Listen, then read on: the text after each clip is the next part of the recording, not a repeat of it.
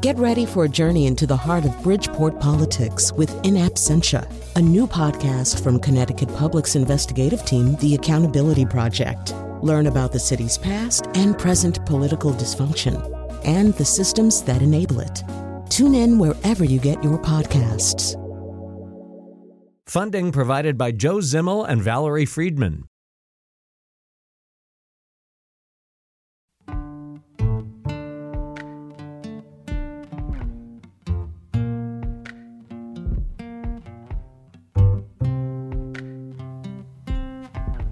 This is Where We Live on Connecticut Public Radio. I'm Lucy Nalpathanchil. Warmer weather ratchets up tick activity. Have you already noticed ticks where you live? A warming planet also means more invasive ticks that can carry diseases that have also made their way to our region. Coming up, we hear from Dr. Goudarz Molaei, a research scientist at the Connecticut Agricultural Experiment Station, about the ticks in our state, like the Asian longhorned and Lone Star ticks. And we learn about the diseases they can transmit. Now, investigative journalist Mary Beth Pfeiffer also will join us. She's written the book Lyme, the first epidemic of climate change. Now, my first guest says Lyme disease is the fastest growing vector borne disease in the United States, and it's estimated 12% of the U.S. population. 55 million people will be affected by Lyme by 2050. So, why hasn't there been a cure yet? Today, where we live, we talk to Dr. Stephen Phillips, who has written a book about vector borne diseases. He says the medical community's misunderstanding of infections that cause chronic illnesses leads to frequent misdiagnoses. He says it's time healthcare providers get to the root cause of various conditions instead of just focusing on one size fits all medications to treat symptoms. You can join us as well, 888 720 9677. That's 888 720 WNPR. Share a comment on our Facebook page or find us on Twitter at Where We Live.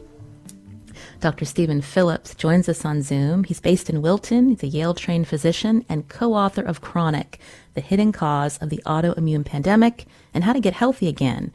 Dr. Phillips has treated over 20,000 people with complex chronic illnesses, including himself, and the co author of his book is singer songwriter Dana Parish. Dr. Phillips, welcome to our show. Thank you for having me. Pleasure. Uh, in your book, uh, when we think about this uh, time referred to as the Lyme Wars, your book helps to really detangle a lot of these diagnostic debates. And you describe a quote, perfect storm of mysterious microbes and medical arrogance. So to start, you know, when we talk about the autoimmune pandemic, which is in your title, tell us more about this. Sure. I mean, you know, autoimmune conditions have been described for hundreds of years in some cases. And these chronic conditions, people have gotten, you know, medical science has gotten to the habit of treating symptoms. And, you know, the causes have been so mysterious that eventually many doctors have stopped looking. And in my own personal case, when I developed autoimmune illness over a period of a couple of months, I went from being completely healthy and able to run five miles to not being able to uh, walk to the bathroom within six months. And when I went to my three rheumatologists, one of them said, you know, we as rheumatologists don't focus on cause, we focus only on effect. And if we can suppress symptoms for the rest of your life, we call that a cure. And I was of the opinion that it's, it's not a cure, it's it's you know suppression of symptoms, palliation, whatever word you'd like to use, but it's not a cure because they're not getting at the cause. And um, my my my basic tenet is how can you cure an illness if you don't know what's causing it? So I think an exhaustive investigation into cause is necessary. Tell our listeners more about what happened with you and how you had to diagnose yourself. Well, I had a case of Lyme early on in med school, and it was not disabling. So that was my first experience with vector borne illness. It was troubling. It was multisystemic. I had many, many symptoms. I went to a lot of doctors, many infectious disease doctors, and I quickly learned you know, that the field in general was a bit messed up, that every doctor had a different opinion and the medications weren't working like they said they would work. They definitely helped, and the illness kept recurring. And it was that kind of situation. I was um, treated repeatedly over time, and eventually I, I got better. But it took literally years of multiple rounds of antibiotics. And and then, you know, I was in good state of health, and I was just sleeping in my bed And I woke up one day covered with spider bites on one arm. I had like nine or 10 spider bites. And, you know, who thinks that spider bites will make you sick? And I didn't think anything of it. I didn't take any special medications. And two months later, I had a, a rapidly progressive, very, very severe pain going down my neck into my back. And it just traveled down my entire spine, traveled out to my shoulders. And I went to many doctors and everybody thought it must be Lyme coming back. And I said, this feels nothing like my prior Lyme. And that was the only thing that it's the only infection that people had really heard of. They didn't hear about the other many chronic infections that can cause illness, sometimes disabling illness. And I went to 25 doctors, literally 25 doctors, including doctors like myself and uh, infectious disease doctors, neurologists, rheumatologists, like I said.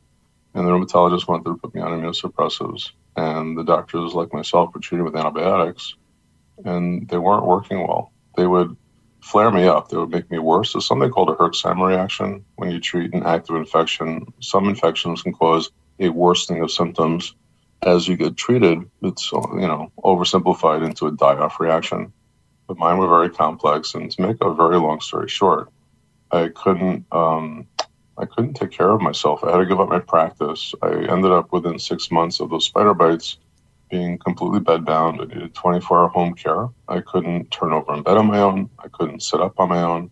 Obviously, couldn't get to the bathroom on my own. And I saw what it was like to be, you know, an 85 year old man in a nursing home. I had lost 50 pounds. I became profoundly anemic, and I had 102 fever every night, and I was losing my vision. So uh, you know, and and this the, actually the list goes on and on. And and I I didn't treat myself actually for uh, that first year and a half. And as I became close to death, I finally kind of put the pieces together. And I just really, my doctor still treated me, but it was when I put my foot down and said, "Look, I've been doing everything. I've been a, a very like pristine, you know, compliant patient for a year and a half. I'm like completely, completely like moribund at this point, and this is how I'd like my care to go. And they said, well, we got nothing to, to help you, so just have at it. Tell us what to do. And that that's when I turned around and I, I got better and been back to good health, and I've been back in practice since 2013. And uh, and uh, then you know then we decided things have to change, and we ended up writing this book. Hmm. And so, because of your background, uh, you were able to help yourself get better uh, when there were some different misdiagnoses. Uh, you also write that even the word chronic in the context of Lyme is stigmatized. It can be a, a big blind spot. So, uh, tell us more. Yeah, I mean, look, uh, you know, the studies vary, but there are many studies showing high, high levels of chronic illness after Lyme, even caught early and treated with standard therapy. So, depending on who you ask. Like the IDSA, which is Infectious Disease Society of America, frequently quotes this like 10 to 15 percent or something, or 5 to 10 percent rate of chronic illness. I don't think it's true. There are many studies showing 20, 25 percent rates, and some studies like this study Johns Hopkins that's very well documented, where 39 percent of people that were treated with the earliest stage of Lyme, the time, you know, at the phase where there's a rash, and they're treated with standard antibiotics for, you know, a few weeks to a month, and they had a functional impact or same symptoms up to a year later. And Danbury Hospital, which is right up the street from my office, did a study, similar design. Again, erythema migrans, which is the name of the Lyme rash, the bullseye rash. And they treated patients with their month of antibiotics, and 61% of the patients had the same symptoms a year later. So to deny that the chronic illness is there in, uh, in, in high percentages is just simply not, not tenable. You know, I mean, we all know that this happens. Everybody that lives in the n- Northeast knows people that have had a terrible time with with Lyme, and the debate comes in to say, okay, well, what's causing these chronic symptoms? And some people believe in the term post Lyme, you know, syndrome, so post treatment Lyme disease syndrome. And you say, well, what's that? And it's really defined as the same symptoms as Lyme that come on after you treat Lyme. And anybody that looks at it kind of intuitively would say, wait a second, what are the chances that another illness of mysterious etiology with the same symptoms is going to come on and replace that first disease and just be kind of an autoimmune disease with the exact same symptoms. And this is made more troubling because the bacteria that causes Lyme, I don't know why it took 30 years of fighting to get to this point, but now major universities like Johns Hopkins and Tulane and Northeastern and even Tufts have all shown it in the test tube. We can't even kill the bacteria that causes Lyme with the antibiotics that are claimed to cure the illness by the IDSA.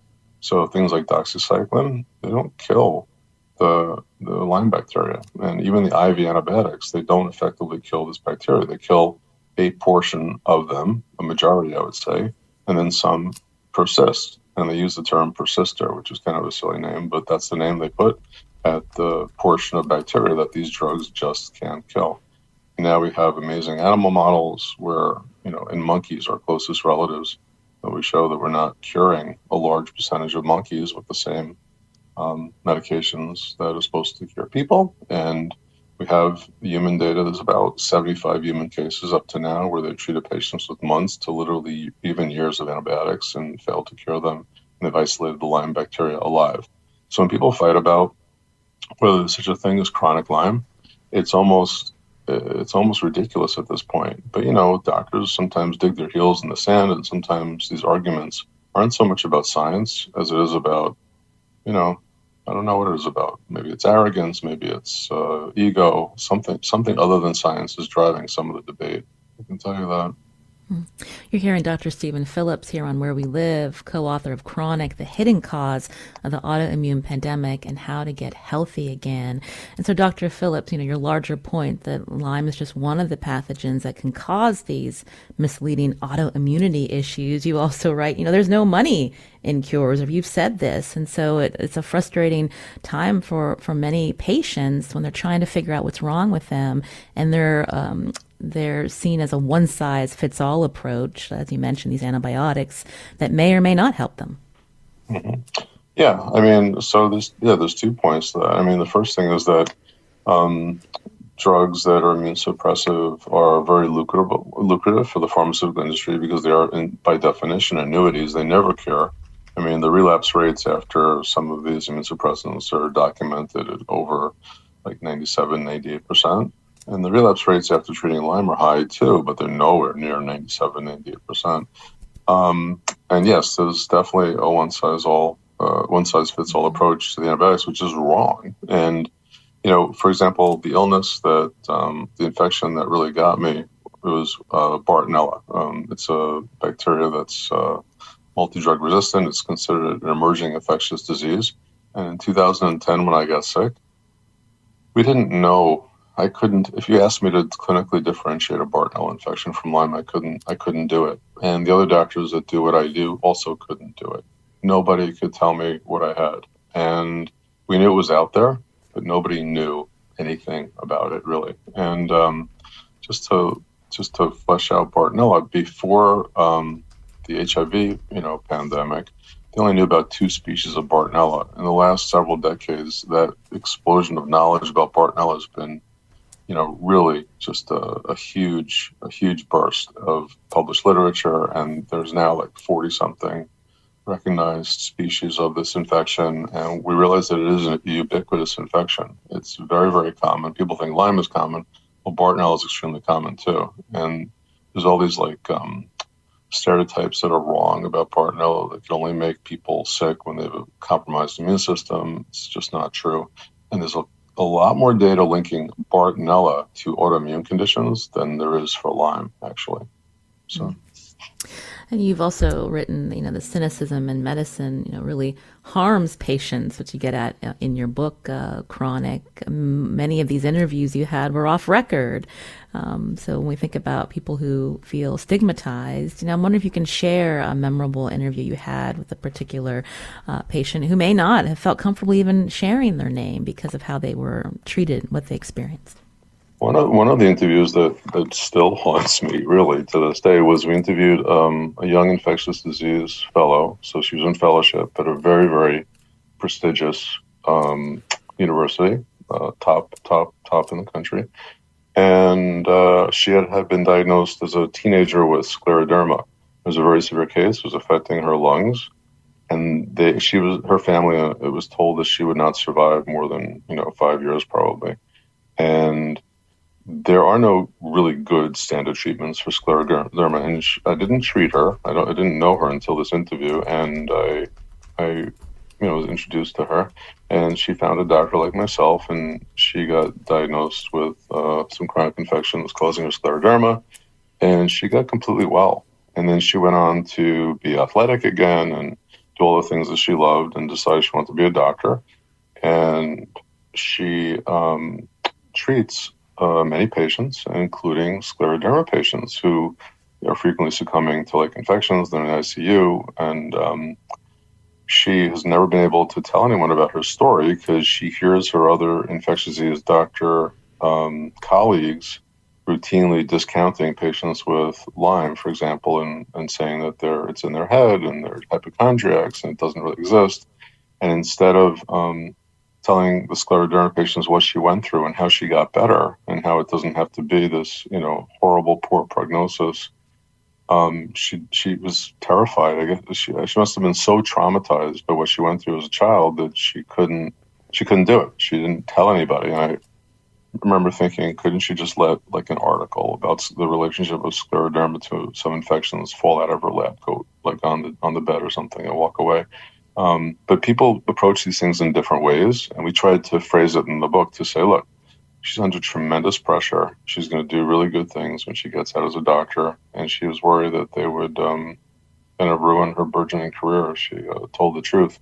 But for people not to be able to tell their story and to feel like they have to self censor themselves it's a terrible situation. You know, we should all have freedom of speech and have the ability to discuss things openly.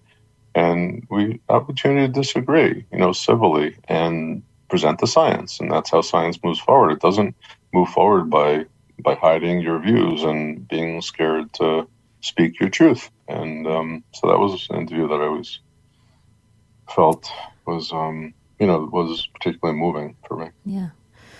I, I, should mention, you know, occasionally we get uh, pitches from our listeners uh, to where we live. And Maggie Schaefer, who's a nurse and director of the Litchfield County Lyme Network, she's the one that recommended uh, your book to us. Uh, she actually called in during a show on long COVID and she told us you helped her in getting a Lyme diagnosis. I wanted to just quote her here. Um, she shared, This controversy greatly harmed my family and many others that I know. It's difficult to find a family who has not had someone infected. It is not just a big knee or bullseye rash. People are being misdiagnosed with uh, MS or fibromyalgia, rheumatoid arthritis. Uh, you actually spoke with someone, Dr. Phillips, who was almost diagnosed with Munchausen's by proxy when they were trying to get his daughter a solid diagnosis. Can you tell us about mm-hmm. that?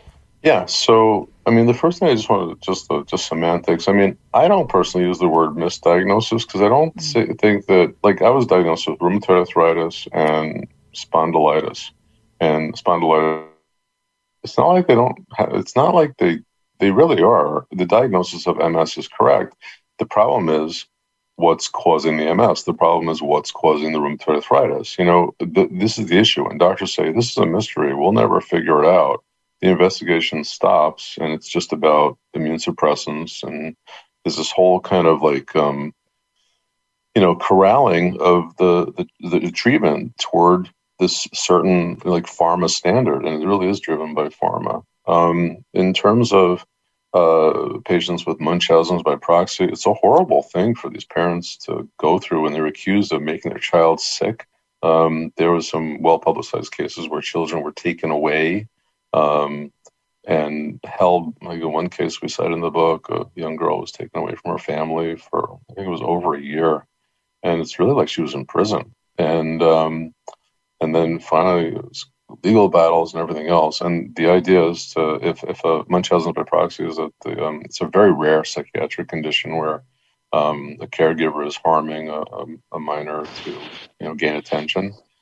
And I've personally never seen it. Um, I did see in residency one case of actual Munchausen's, which was so rare that his case was actually written up in multiple medical journals. And the reason that we, we were able to diagnose him is that he he was uh, we recognized him from from medical journal articles on the topic. Like he had he had a bunch of stuff written about him. So these are very very very rare conditions, and for them to be diagnosed kind of like um, what's the word like without taking this like grave responsibility of what it means to diagnose this and take a child away from a parent is just unconscionable. Again, you're hearing Dr. Stephen Phillips, a Wilton-based Yale-trained physician and co-author of Chronic: The Hidden Cause of the Autoimmune Pandemic and How to Get Healthy Again. Uh, we're going to continue talking with Dr. Phillips after the break. And uh, as we've heard, there are many tick borne diseases. Coming up, we're going to learn more about them and how climate change is helping invasive ticks spread in our state. And what questions do you have? You can join us 888 720 9677 or find us on Facebook and Twitter at Where We Live. Thank you.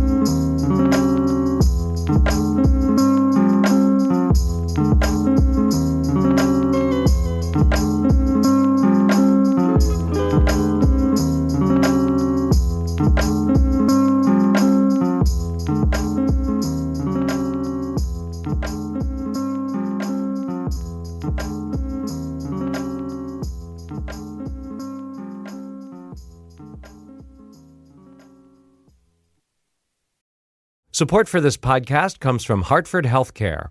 Elevating Health is funded by Hartford Healthcare. ECMO is a leading edge, life saving treatment for patients with cardiac or respiratory failure. Dr. Jason Gluck, director of the Mechanical Circulatory Support Program and Emergency Cardiac Care at Hartford Hospital, explains what it is. So ECMO stands for extracorporeal membrane oxygenation, outside the body oxygenation of blood. It's a life support technique that's used by highly sophisticated medical systems for patients with severe heart or lung failure. The technique involves removing blood from the body, oxygenating it, and then returning it back. ECMO procedures happen in the ICU, but not all hospitals are equipped with the necessary technology and staff. Dr. Gluck describes Hartford Hospital's ECMO Go team. So ECMO is considered when treatments have failed. And in our center, with a special ECMO on the go team, we'll actually take that technology to their hospital and help them out there if they need to to stabilize the patient and then bring them back to Hartford recovery. For more information, go to ctpublic.org slash elevating health. This is Where We Live on Connecticut Public Radio. I'm Lucy Nalpathanchil. My guest is Dr. Stephen Phillips, who's a physician and co-author of Chronic, the hidden cause of the autoimmune pandemic and how to get healthy again. Now, earlier we talked with Dr. Phillips about vector-borne diseases like Lyme that are caused by a tick bite. Ticks carry pathogens or microorganisms that cause various illnesses, and the number of different ticks in our state carrying these pathogens is increasing climate change is one of the reasons invasive ticks have reached Connecticut. Joining us now on Zoom is Mary Beth Pfeiffer, an investigative journalist and author of Lyme, the first epidemic of climate change. Mary Beth, welcome to our show. Thanks for having me, Lucy. So you published your book in 2018. Uh, now that we're in 2022, what have you observed? What's changed, if anything, since then? Well, um, it seems that year by year things ratchet up in terms of tick borne illness and the movement of ticks.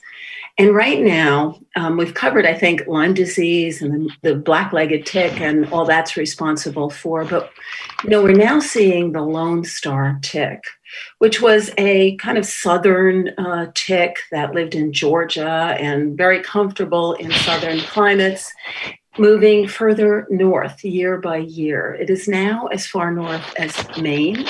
It has been in the US, it has also been spotted in Canada. And um, it comes with it a, a particular set of serious problems.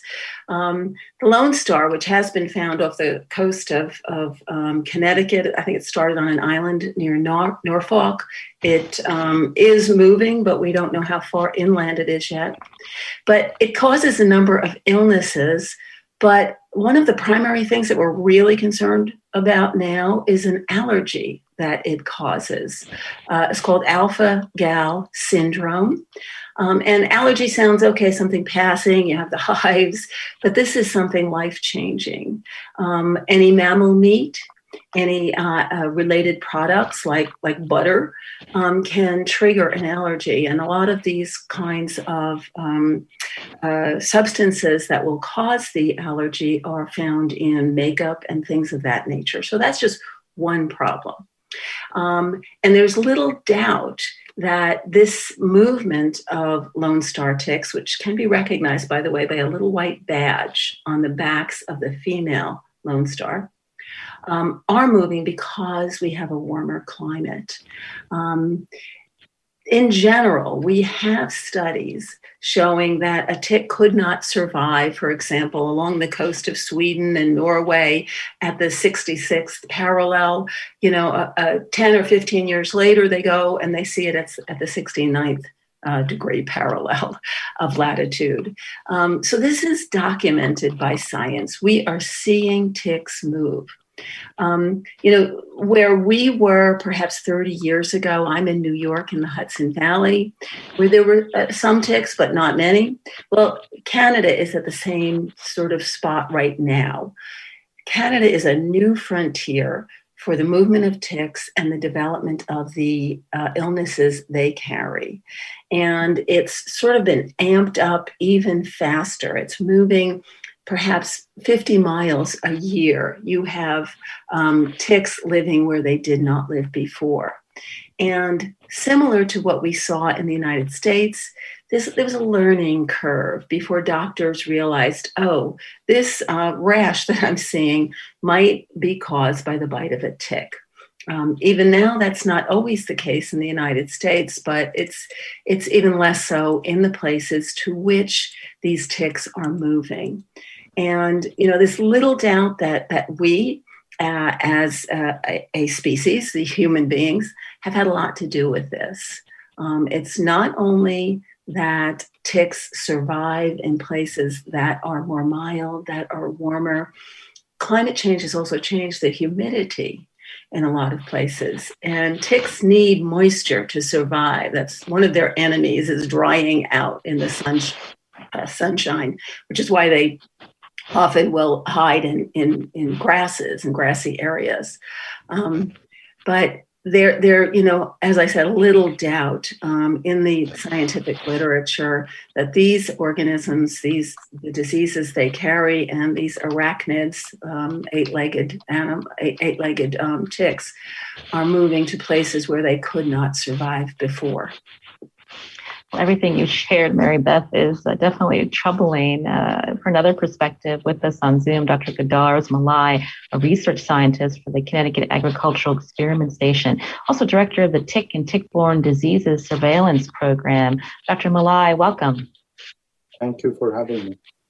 Uh, I wanted you to respond to what Mary Beth shared in terms of the environmental factors uh, that are impacting uh, these tick populations and having these invasive ticks moving into our region. Yes, I agree with her that environmental factors, particularly climate change, is uh, playing an important role. However, I should add that the climate change is not the only factor that driving the tick uh, range expansion and spread uh, further north. There are other factors, including anthropogenic factors, those uh, factors that are caused by human activity as well as availability of hosts, including white-tailed deer and other hosts that help these ticks once they are in, in, in a new region. Uh, these factors help together for those tick species to thrive and spread their range. Uh, when we think about uh, your surveillance program, nearly half the ticks in our state, I understand, are coming back with infections. Nearly 6% have more than one infection or are co infected. You've called this a major pub- public health concern, Dr. Molaei?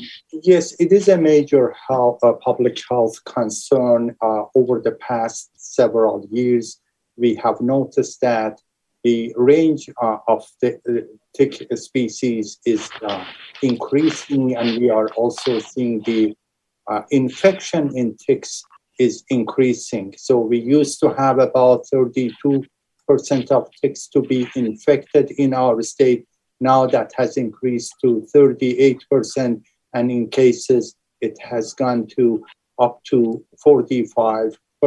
In addition to single infection, we are also seeing ticks to be co-infected, meaning that a single specimen that are submitted to our laboratory turn out to be infected with two, sometimes three important tick infections, and that creates complexity for uh, diagnosis and treatment of uh, tick-borne illnesses. Before Dr. Molaei runs through some of, of, these invasive ticks that are in our state, Dr. Phillips is still with us. Uh, I understand you're reticent about using the term co infection. Tell us why. Only because some patients, uh, the so-called co-infections are really the main infection. You can say in, many cases is Lyme, Lyme the co-infection. Um, you know, like I said, for me, Bartonellosis is the thing that stumped 25 doctors and almost killed me. And and Lyme was I'm not going to minimize it. I wouldn't wish it on my my friends, but it, it, for me it wasn't the one that disabled me. And you know, for other people, it's the opposite. I've had patients have horrible times with with Lyme and develop very very severe conditions. But and and, and Bartonella likewise can be asymptomatic. So it's really a bit of investigative work to find out which of these infections uh, are making people the sickest. But the other thing is that we're kind of tapestries. Uh, infections work together. There is evidence that um, you know they've done multiple infection models in animals and animals are kind of synergistic, synergistically ill and there's data about how various infections kind of work together in the body and can can make uh, increased levels of disease and one other thing I wanted to just um, clarify I had used the term bullseye rash, and I want to make sure that your listeners know that most cases of Lyme rashes are actually not bullseyes. About 90% are solid red rashes, and that many people don't develop rashes. So, um, so I didn't want you know listeners to just be on the lookout for a bullseye rash because that's a, a, lot of times that people have a bug bite and a suspicious syndrome of uh, symptoms that follow, and they just are looking for a bullseye rash that will delay getting appropriate care, and who wouldn't want that.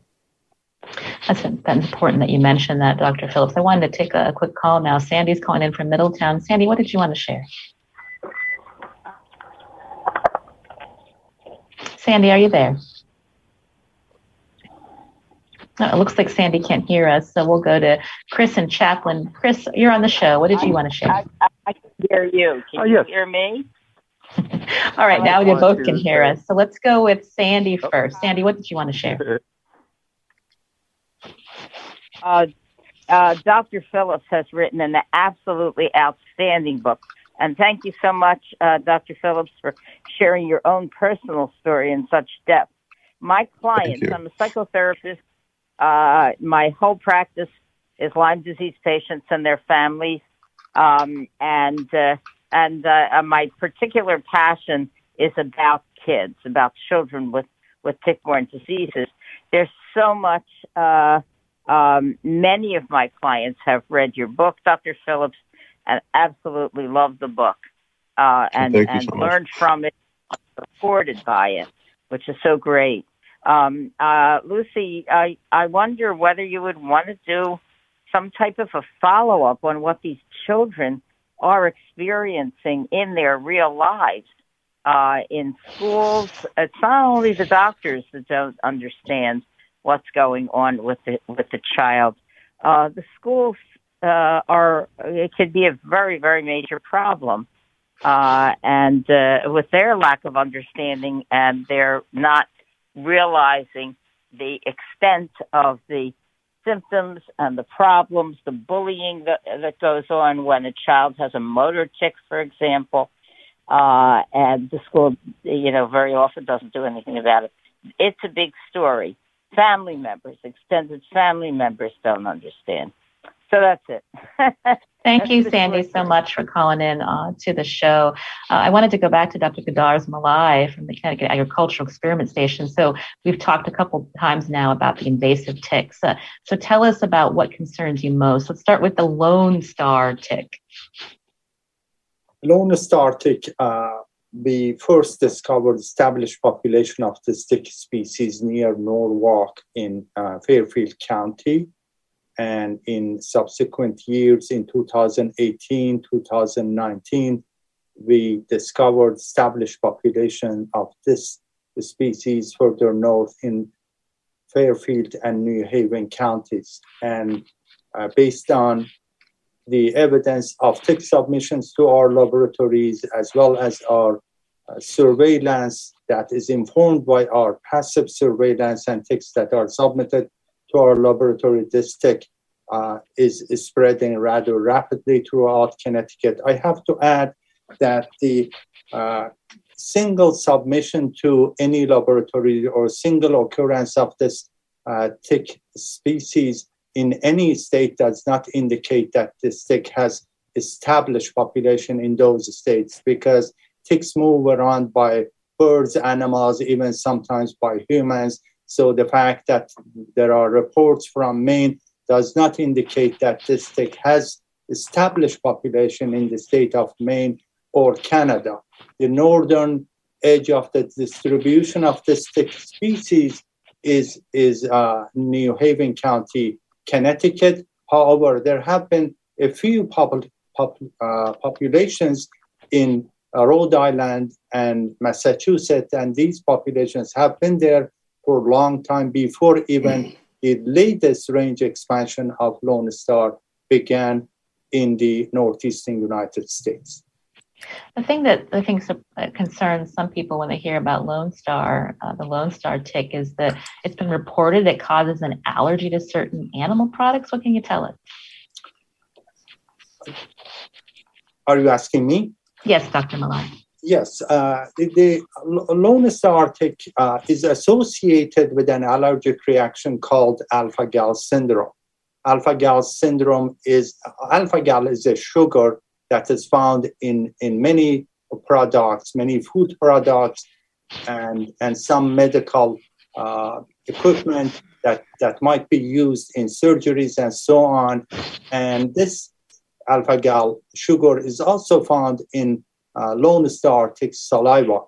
So once a uh, tick, uh, a Lone Star tick bites a human, and uh, if that human is having some kind of uh, immune system issues, that might trigger a an allergic reaction. So that person will not only be allergic to uh, tick bite, the person will, would show allergic reaction to red meat, and some other uh, uh, food product that may contain alpha gal.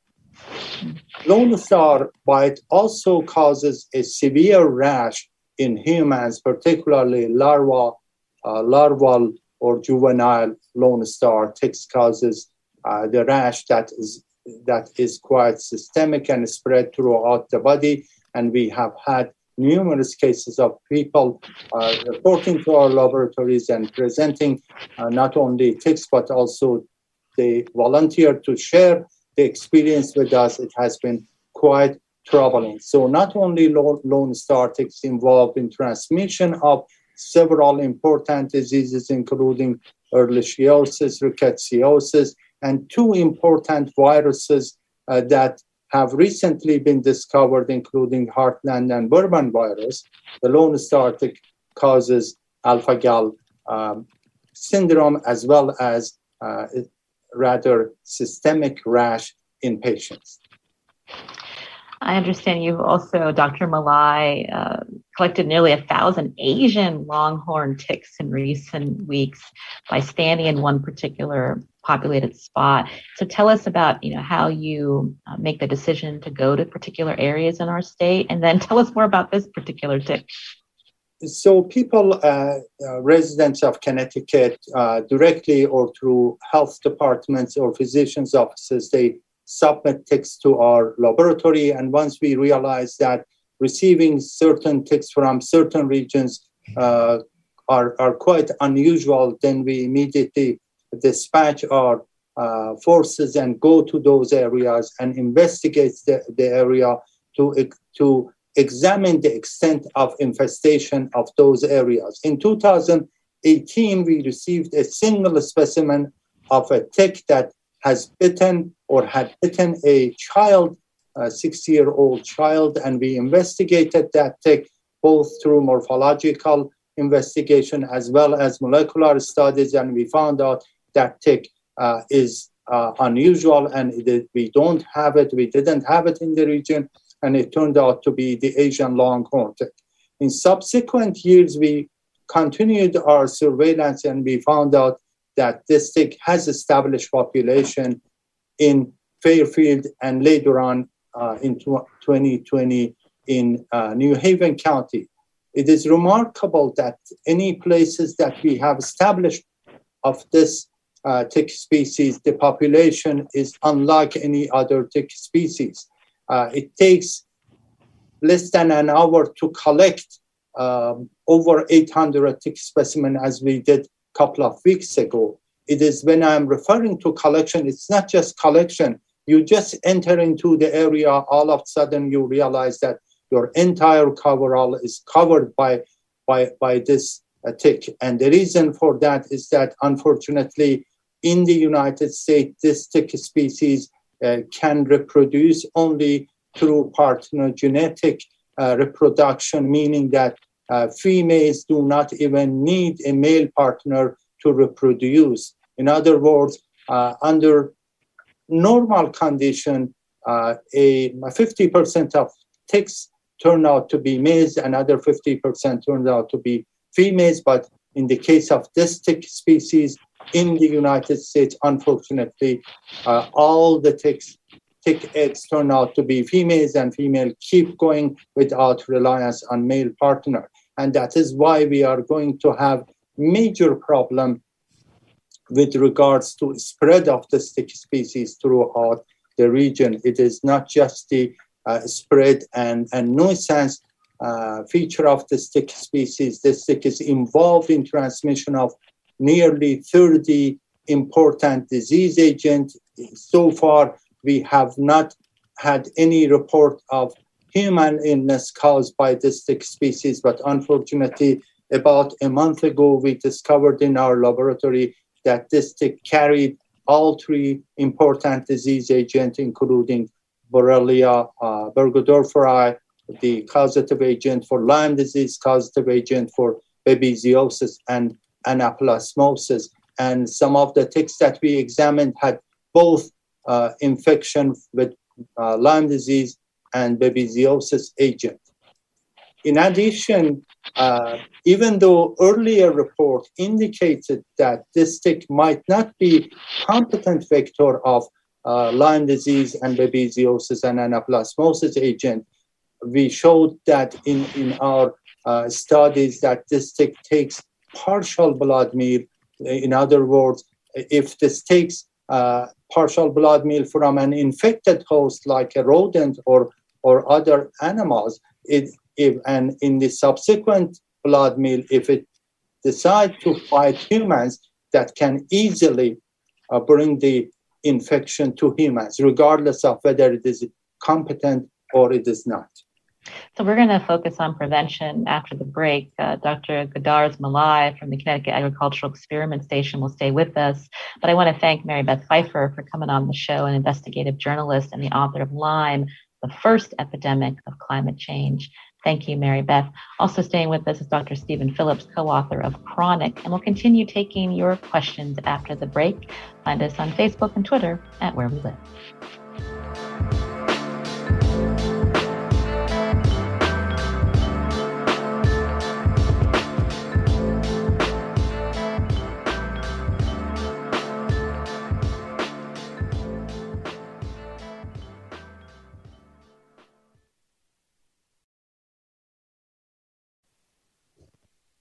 This is where we live on Connecticut Public Radio. I'm Lucy Nalpathanchil. As we heard, the Lone Star tick, the Asian longhorn tick are among the invasive species moving into our state, and they can carry diseases. So, how should Connecticut residents think about prevention when outdoors, especially with warmer weather? What questions do you have? You can join us. Find us on Facebook and Twitter at Where We Live.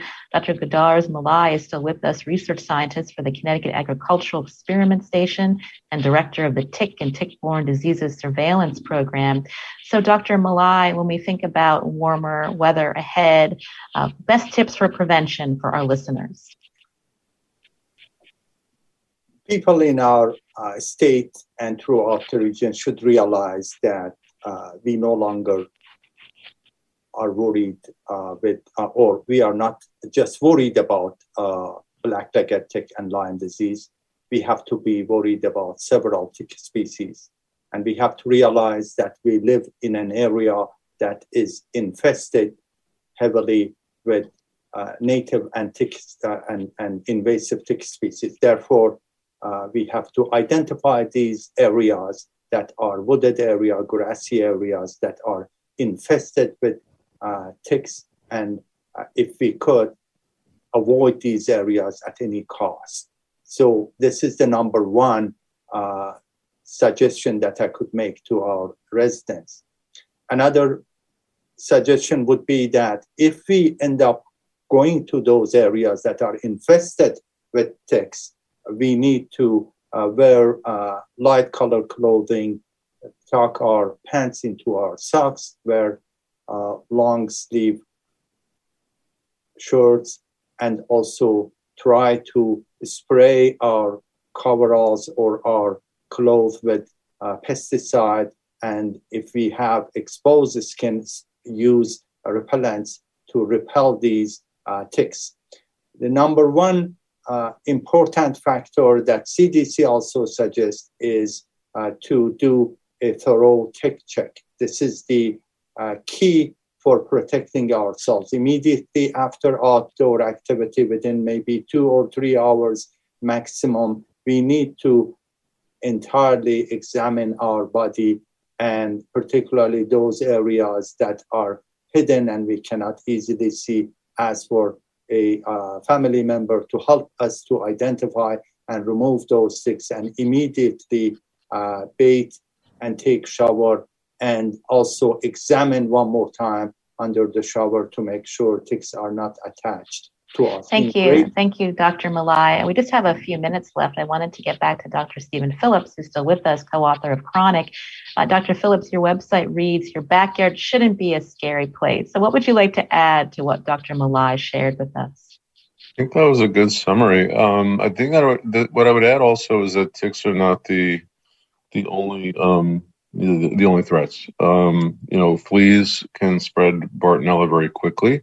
Um, ticks usually spread things slowly, with the exception of certain pathogens. Things like powassan didn't come up uh, today in today's show. Um, you know, there's just recently uh, another powassan case in Connecticut, and I had the unfortunate experience of a patient coming down with powassan about nine months ago who was in a coma for months and months and months, and is still very seriously ill. And Powassan's a virus that could be transmitted within 10 minutes of a tick bite, maybe 15 minutes. So um, I would even maybe suggest so far, so much further that they should check kind of immediately without delay of two to three hours as soon as people come inside to do that tick check and to recognize that I don't know what a safe bug bite is anymore. Not to induce paranoia, but I I don't ever since my first case of Lyme, I didn't even go on grassy areas at all anymore. I just took up you know cement and sports. I played tennis. I went running. I, I skied and uh, I really didn't, you know, expose myself to uh, to you know areas where there were ticks, and and I got sick while I was sleeping. And nobody thinks that spiders can transmit illness, and yet there was a, a case, a series published where a whole family, one by one, got sick from spider bites, and that was a, a spider that you know uh, feeds on lice, and like Dr. Lai mentioned with um, uh, the the partial feeders. You know, even incompetent vectors, if they partially feed on on an animal, they can. If they feed multiple times, they can still potentially transmit. And there's been documented stuff about multi-resistant bacteria that are isolated from spider fangs. So nobody talks about illness that's spread by spiders. I mean, it's really not even discussed. So fleas, obviously, as well and then certain biting flies like deer flies. Um, so Bartonella can be spread by multiple di- different types of vectors. I just wanted to point that out, and and I agree 100% about the uh, the prevention against tick bites because it's super important and uh, and that can save people a world of hurt. The other thing that I can um, talk about is that in my patients, and Yale's done two studies. One says yes, treat tick bites, and another says no. And most doctors don't, or if they treat, they treat with one dose of doxy we offer my patient my patients, you know, if they call it a tick bite, I give them two weeks of doxycycline. You know, I was on doxycycline for several years as a kid for acne, and I never even had bad acne. And you know, everyone has a different uh, opinion about this, but I really think that from a risk benefit ratio, to give somebody two weeks of doxycycline for a tick bite, it makes sense to me. And um, if you can avoid a lifetime of chronic illness, I think that's uh, it's a rel- relatively safe medicine to do so. Well, thank you, Dr. Stephen Phillips, again, co author of this uh, great book, uh, Chronic The Hidden Cause of the Autoimmune Pandemic and How to Get Healthy Again. Uh, great tips for uh, readers about also how to advocate for themselves. Again, the, as you mentioned, the one size fits all doesn't work when we're talking about uh, illnesses um, that people get from vector borne disease. Thank you so much for your time. And also, Dr. Goudarz Molaei, research scientist for the Connecticut Agriculture Experiment Station. Today's show produced by Katie Pellico. I'm Lucy Nalpathanchil. Thanks for joining us.